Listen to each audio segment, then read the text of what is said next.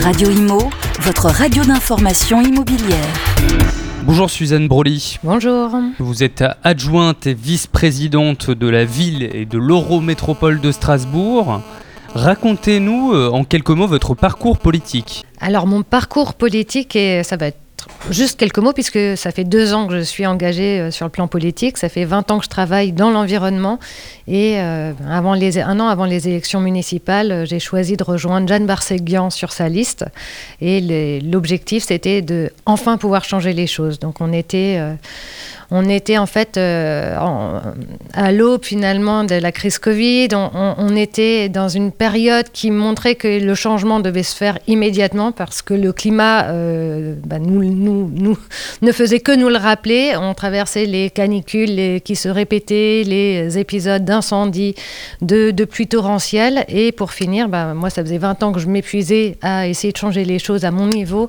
Et il fallait accélérer le processus. Et le seul moyen de l'accélérer, euh, c'était de prendre les rênes du pouvoir et c'est pour ça que j'ai choisi de rejoindre Jeanne Barséguian et euh, bah, de tenter en tout cas d'avoir la municipalité de Strasbourg. Et c'était une victoire écrasante, du coup, c'est ce que vous me disiez. Oui, alors c'était effectivement une très belle victoire, puisque euh, on, a euh, du coup la ville et l'Eurométropole de Strasbourg, ce qui est essentiel, puisque quand on veut faire bouger les lignes, eh ben, il faut euh, pouvoir agir à, différentes échelles, et donc sur toutes les compétences des collectivités, ville et Eurométropole.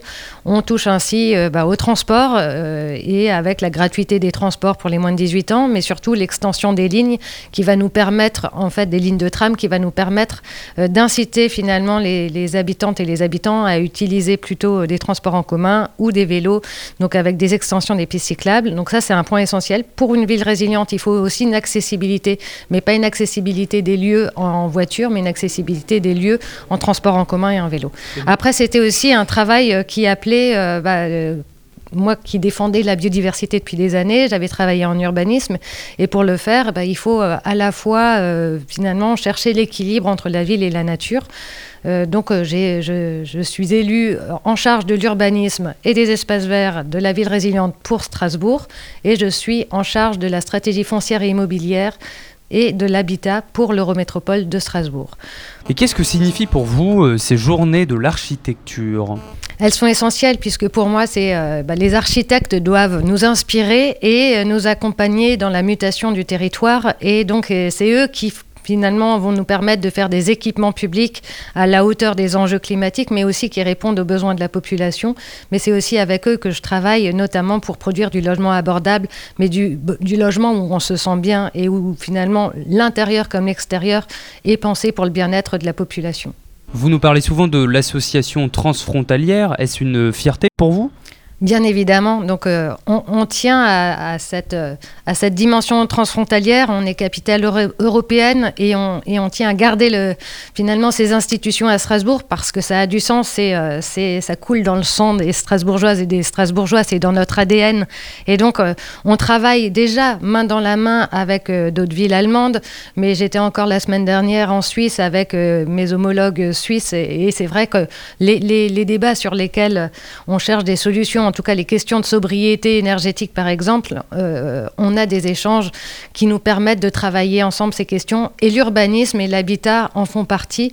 Et j'aime, m'inspirer de ce qui se fait ailleurs et, euh, et en premier lieu en partenariat avec les pays européens, c'est, c'est essentiel. Vous mentionnez euh, également, vous avez parlé de l'agriculture nourricière. que pouvez-vous nous dire là-dessus? Alors, je, suis en charge de la ville résiliente, donc euh, il faut être en capacité euh, de résister aux chocs euh, climatiques. Donc, résister, ça signifie adapter le territoire en trouvant un juste équilibre entre la part de nature qui va permettre de, diminuer l'impact des îlots de chaleur, mais aussi d'offrir la capacité d'être une ville éponge et d'absorber les, eaux pluviales.